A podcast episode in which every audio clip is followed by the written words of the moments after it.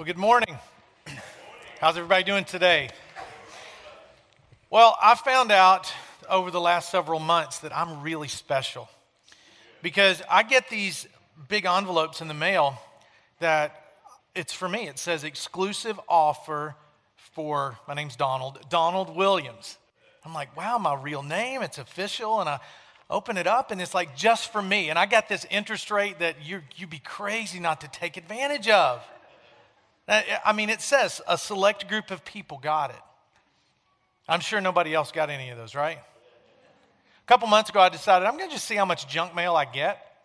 So I got this big tub in my garage because uh, marketers have figured out if they put uh, something stiff in the envelope, you can't just put it in a you know a cheap shredder that you buy at Staples. You still have to open it up before you put the individual pieces in there. So they make you have to work for it. So I just said, well, I'm going to gather them in the garage, and then every so often I'll just take them and get them shredded at a professional place that just throws them in there. I never have to look at them. So over the last several months, I've gotten like, it's a mound of junk mail addressed to me. But you probably got the same letter exclusively, limited time, addressed to you. Did you know you get more junk mail in a day than your parents, previous generation, would have gotten in a week? You get more in a week than they got in a month. I will get more email, uh, more junk mail in a year than my grandparents got in a lifetime. And one thing that's getting more and more rare is to go to the mailbox, pull the door down, and see a personal hand addressed letter. When I do, it's like, wow, this is, I'm, I'm reading it before I get back in the house. A letter like somebody really sat down and wrote the words like with a pen and with their hands and they, they wrote it down. I mean, that's becoming a thing of the past. And when I get one, I sit down immediately and I read it because somebody took the time to, to write this personal letter. Doesn't it feel special? It's not digital, it's not something they just quickly whipped off in an email. It's a handwritten letter. Well, in this series that we're starting today called Transformed, we're going to be looking at one specific book in the New Testament, which is really not a book at all. It's a letter. It's a letter written by the Apostle Paul. The Apostle Paul is the guy who wrote two thirds of the New Testament. And most of the letters that he wrote, or books that he wrote, were to specific churches or sometimes to people, but they were very directional. They addressed areas of doctrine, church discipline, they answered specific questions. But this letter we're going to look at in this series is just a personal letter from one follower of Christ to another. It's called Philemon. And in this letter that you can find in your New Testament, these, the Bibles are coming down right now. If you don't have one, just raise your hand. Ushers will give you one. It's yours to keep you can uh, hang on to that. You can take it home with you, or you can uh, follow me along on the screen. The page numbers will be on there, and you can leave it in the back on the way out if you don't want to take it with you. But the book of Philemon was written by Paul. And there's some interesting things about it. It was written by Paul in about 60 AD while he was in a Roman prison. And there's, there's a couple characters besides Paul in this book, or in this letter. One of the characters is Philemon, the person who it's named after, because that was the recipient of this letter that's only 20 some odd verses long. You can read it while sitting in a stoplight in the morning, okay? Instead of texting, read the book Philemon. It's really fast. But it's written to this guy named Onesimus. If you, if you really want to go home and, and study this out, just write down these names Paul, the writer, Philemon, the recipient, the subject of the letter is Onesimus. Onesimus was a runaway slave who had stolen something from his master, Philemon. Now, in the first century, when you, you would say slave, it's not like when we say slavery, we think back to a dark time in our nation's history, but it wasn't like that. When, when he's talking about Onesimus was a slave, there were more than one way, there was more than one way to become a slave then. You could sell yourself. You could go sell yourself into slavery and work for some rich landowner. You could do that. You could owe somebody money and be a slave. You can still do that today, too, but this is a specific person. He, he, you could owe him money and then you could become their slave to work it off. So, whatever reason Onesimus was a slave. He was the slave of this rich businessman named Philemon, who also had a church or a small group that met in his house. And somehow, Onesimus, after he stole something from his master Philemon, he ran to Rome to get away, and he ends up in, a, in the prison cell with the Apostle Paul, who told him about Jesus, and his life was transformed. So let's pick up that story in the book of Philemon, beginning at verse 1. It says, Paul, a prisoner of Christ Jesus, and Timothy, our brother, to Philemon, our dear friend and fellow worker, to Apphia, our sister, and Archippus, our fellow soldier, and to the church that meets in your home. Your love has given me great joy and encouragement because you, brother, have refreshed the hearts of the saints.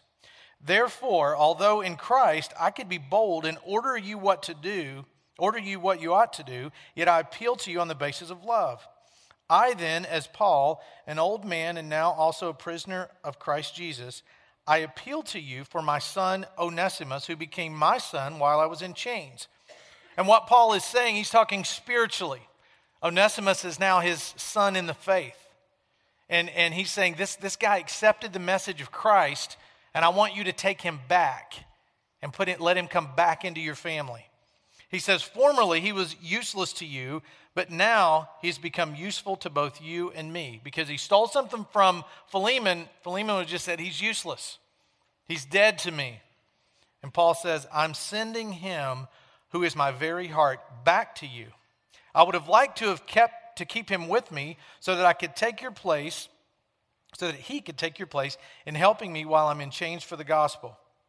But I did not want to do anything without your consent so that any favor you do will be spontaneous and not forced.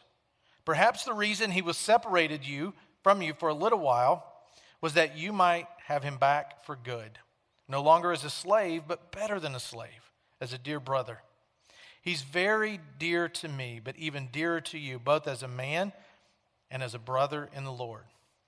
So, this story that we're going to look at over the next three weeks this story of transformation of this slave who became a follower of Christ and then went back to his owner is a story of transformation.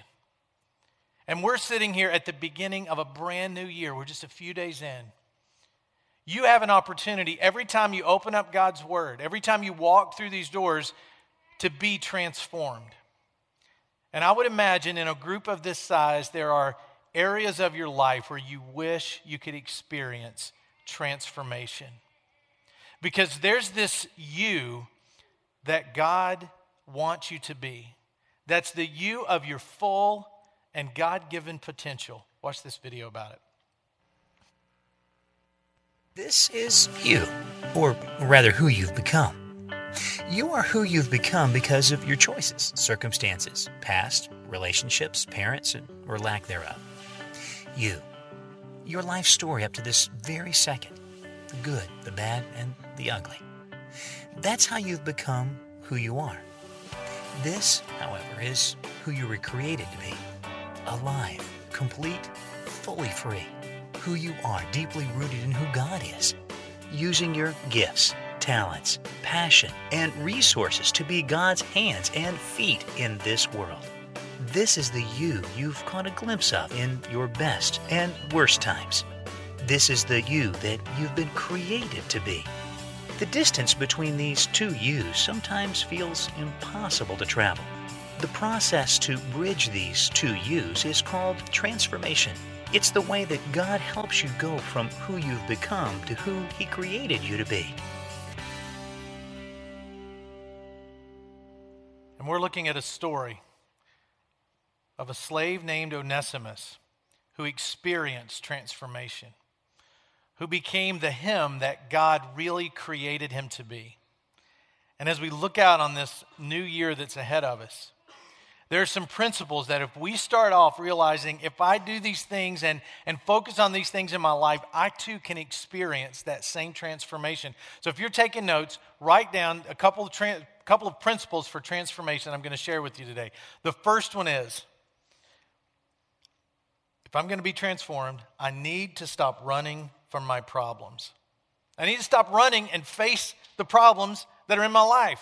Some of them are sin, some of them are not sin, but I need to just face it. Just look in the mirror and face it. In verse 12, Paul says to Philemon, I'm sending him, Onesimus, who is my very heart, back to you. He's saying, I'm sending this guy back to you who confessed. See, Onesimus wasn't caught.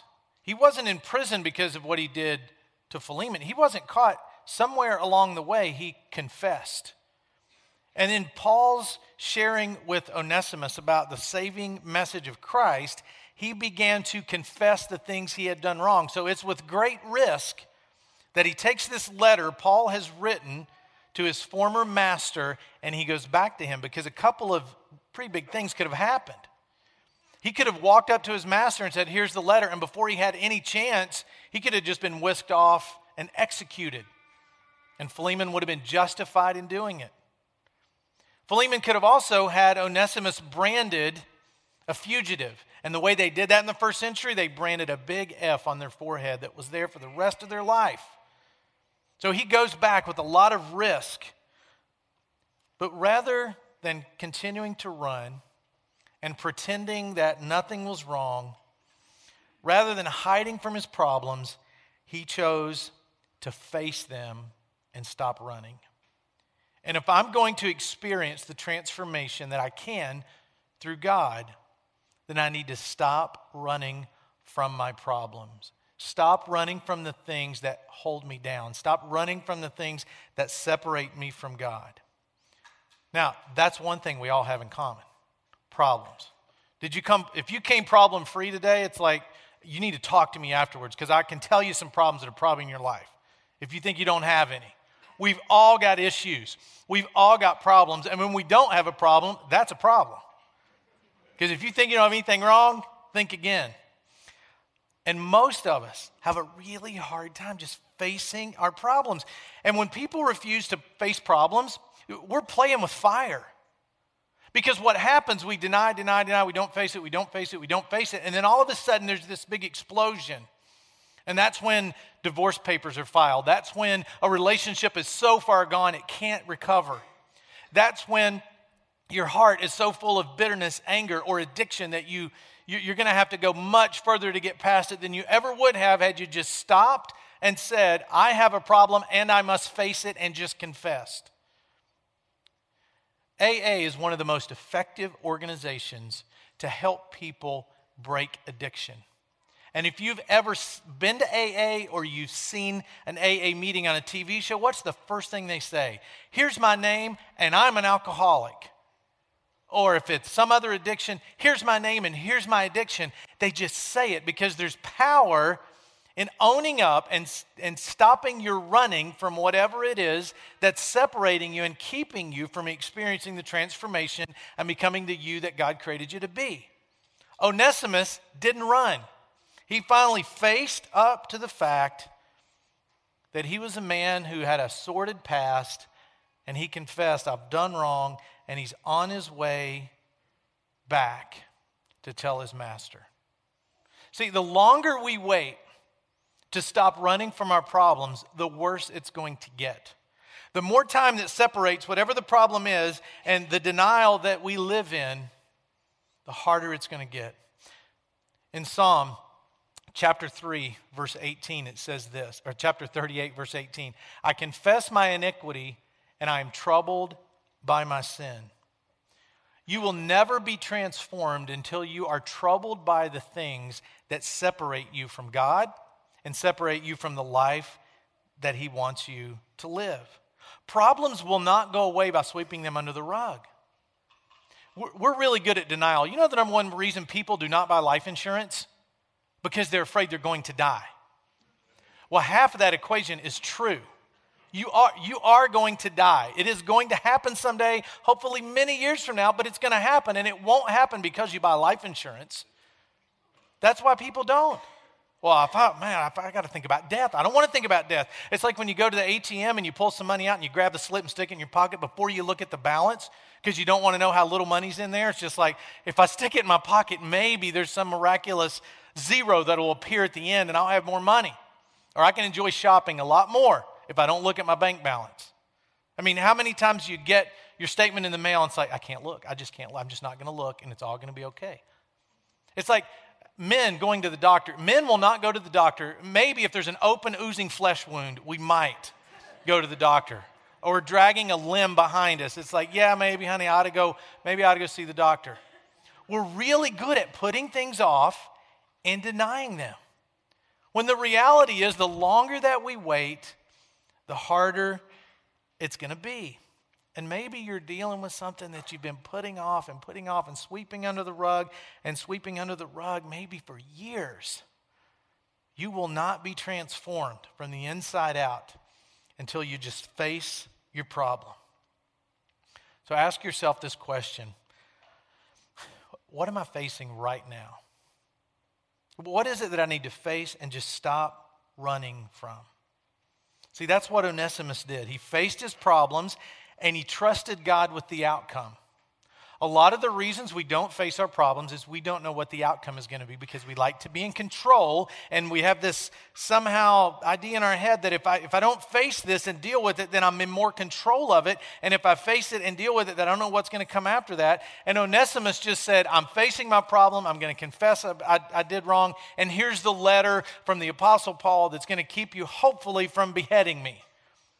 He had no control over Philemon's actions after he went back and asked for forgiveness. And that there might be consequences that come with you facing your problems. But the good news in the middle of consequences that we face is that we don't have to face them alone. I've had many people tell me, I don't know if I can do this because I, I'll end up being alone if I go confess whatever it is that I'm trying to deal with or face it, I just can't face this right now and I can't do it alone. But you don't have to. If you read in the Old Testament, you can read the story of the nation of Israel and how, how they, they had times of prosperity and times of oppression and times when things were going great and times when they weren't going so great. They had really good kings and they had really bad kings. And these, these kings sometimes would be very good to the, their subjects and sometimes very bad to them. And, and this one king, Jehoshaphat, who was a good king, found out that some of his enemies were coming against him and he got really scared. And he began to think, I can't do this. I can't defeat my enemies. And God sent these two prophets to say this to him in the book of Second Chronicles, chapter 20, verse 15. Listen, King Jehoshaphat, and all who live in Judah and Jerusalem. This is what the Lord says to you Do not be afraid or discouraged because of this vast army, for the battle is not yours, but God's. You will not have to fight this battle. Take up your positions, stand firm, see the deliverance the Lord will give you. O Judah and Jerusalem, do not be afraid, do not be discouraged Go out and face them tomorrow, and the Lord will be with you. So face your problems, whatever they are. And the good news is, you don't have to face them alone. It's not just your battle, it's God's battle too. So you don't have to live with this fear of if I face this, if I say this, if I confess this, then I'm going to be all alone because God promises go out and face them and you won't be by yourself. Now, how does God do that today? God does that through His church. God does that through relationships that you have in your life. God does that through your small group. That's why that that you hear us all the time say, get in a group, be involved in a smaller group of people outside of these walls, because that's where God will work. That's where God will ensure that you're not alone. Talk to anybody that's in a in a small group that's vibrant, that's a small group that works, that's close to each other, and they'll say, I could not get through anything without my small group that I'm involved with. So get in that. Whatever it costs, whatever you have to do, get in those relationships outside of here that will help you. And if you need help doing that, come and talk to me or one of the other pastors, and we'll guide you through it. So, the first lesson from a transformed life, if we're going to live transformed in this coming year, is to stop running from our problems. And also, other than to stop running from our problems, I need to focus on what can be. Not be caught in the past, not be caught, not be just focusing on my mistakes, but focus on what can be. In another one of his writings, the Apostle Paul said this One thing I do, forgetting what is behind and straining toward what is ahead. So I don't dwell in the past, Paul says. I, I face my problems and I look to the future. Here's something you need to know about the past it's pretty simple. You can't change it. All of the worrying, all of the apologize, all the apologizing, all the fretting, all that you do when you look at your past, you cannot change it. And there's two words that people live with that prevent them from being transformed, and that's if only. Oh, if only I would have had a different major, then I could make more money. If only I would have married a different person. If only I would have moved to a different city. If only I would have not taken the first drink. If only I would have not taken the first pill or the first look. If only. If only keeps you living in the past. It prevents you from looking towards the future and being transformed. Some of the most sour faced, unhappy people I know are people that live in the past. Are people who look back and say, Oh, I wish I hadn't done that. I wish I hadn't done that. And oh, I'm going to beat myself up the rest of my days about what I did. Onesimus was not an if only person. He boldly faced his problems and confessed them and looked toward the future. Even though there were probably going to be consequences, he looked toward the future. And Paul is encouraging Philemon to look at Onesimus differently. Not to look at him as he was, but to look at him as he is now. And he says it in, in verse 11. He says, Formerly he was useless to you, but now he has become useful to both you and to me.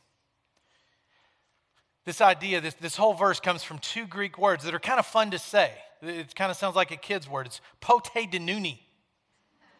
So pote denuni. Pote means in old time, in times past, formerly. And then denuni means no longer, but now. So what he's saying is in the past it was one way, and now it's a different way. Onesimus used to be one way, but now he's another. He was focused on going forward.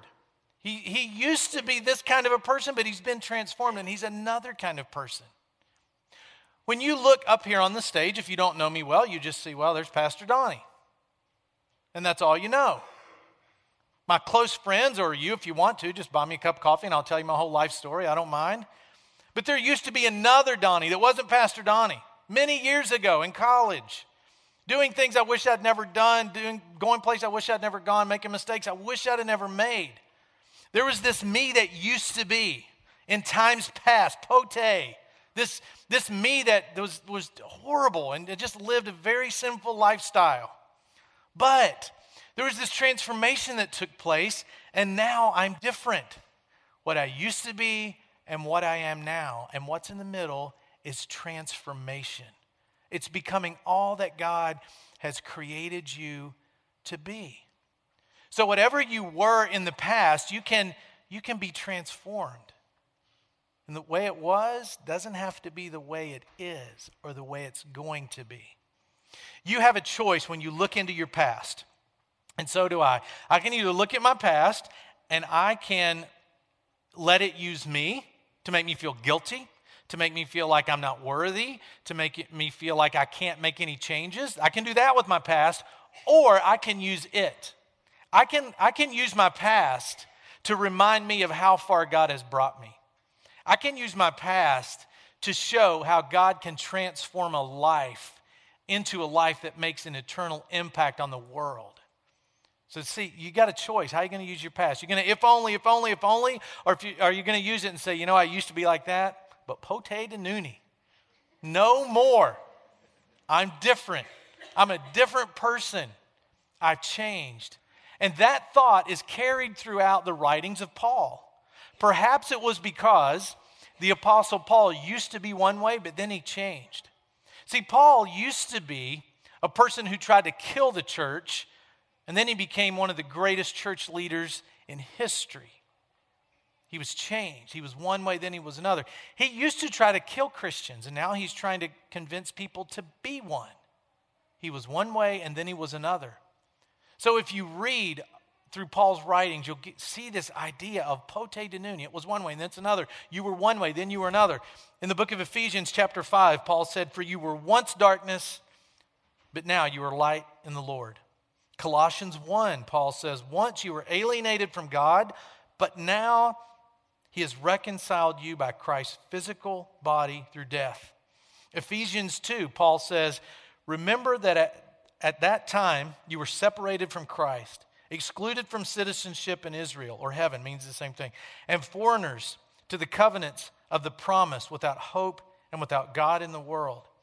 But now, in Christ Jesus, you who were once far away have been brought near through the blood of Christ. Paul is saying it was one way and now it's another way. He bridged that gap from what he used to be to what God created him to be.